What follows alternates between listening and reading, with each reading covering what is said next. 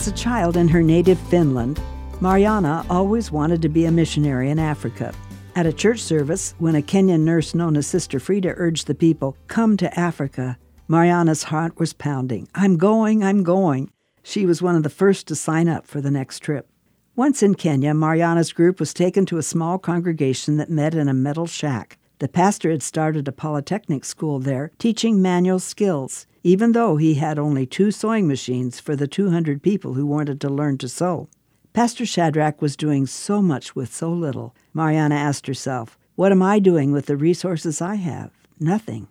Back at home, Mariana was determined to return to Kenya, this time with the other five scared members of her ladies' small group.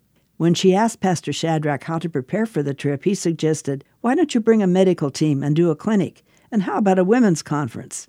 Mariana's group had absolutely no medical experience and no public speakers. But when the time came, more than 3,000 people were treated over the two day period of the clinic. They showed the Jesus film for people waiting to be treated, and more than 100 accepted Christ.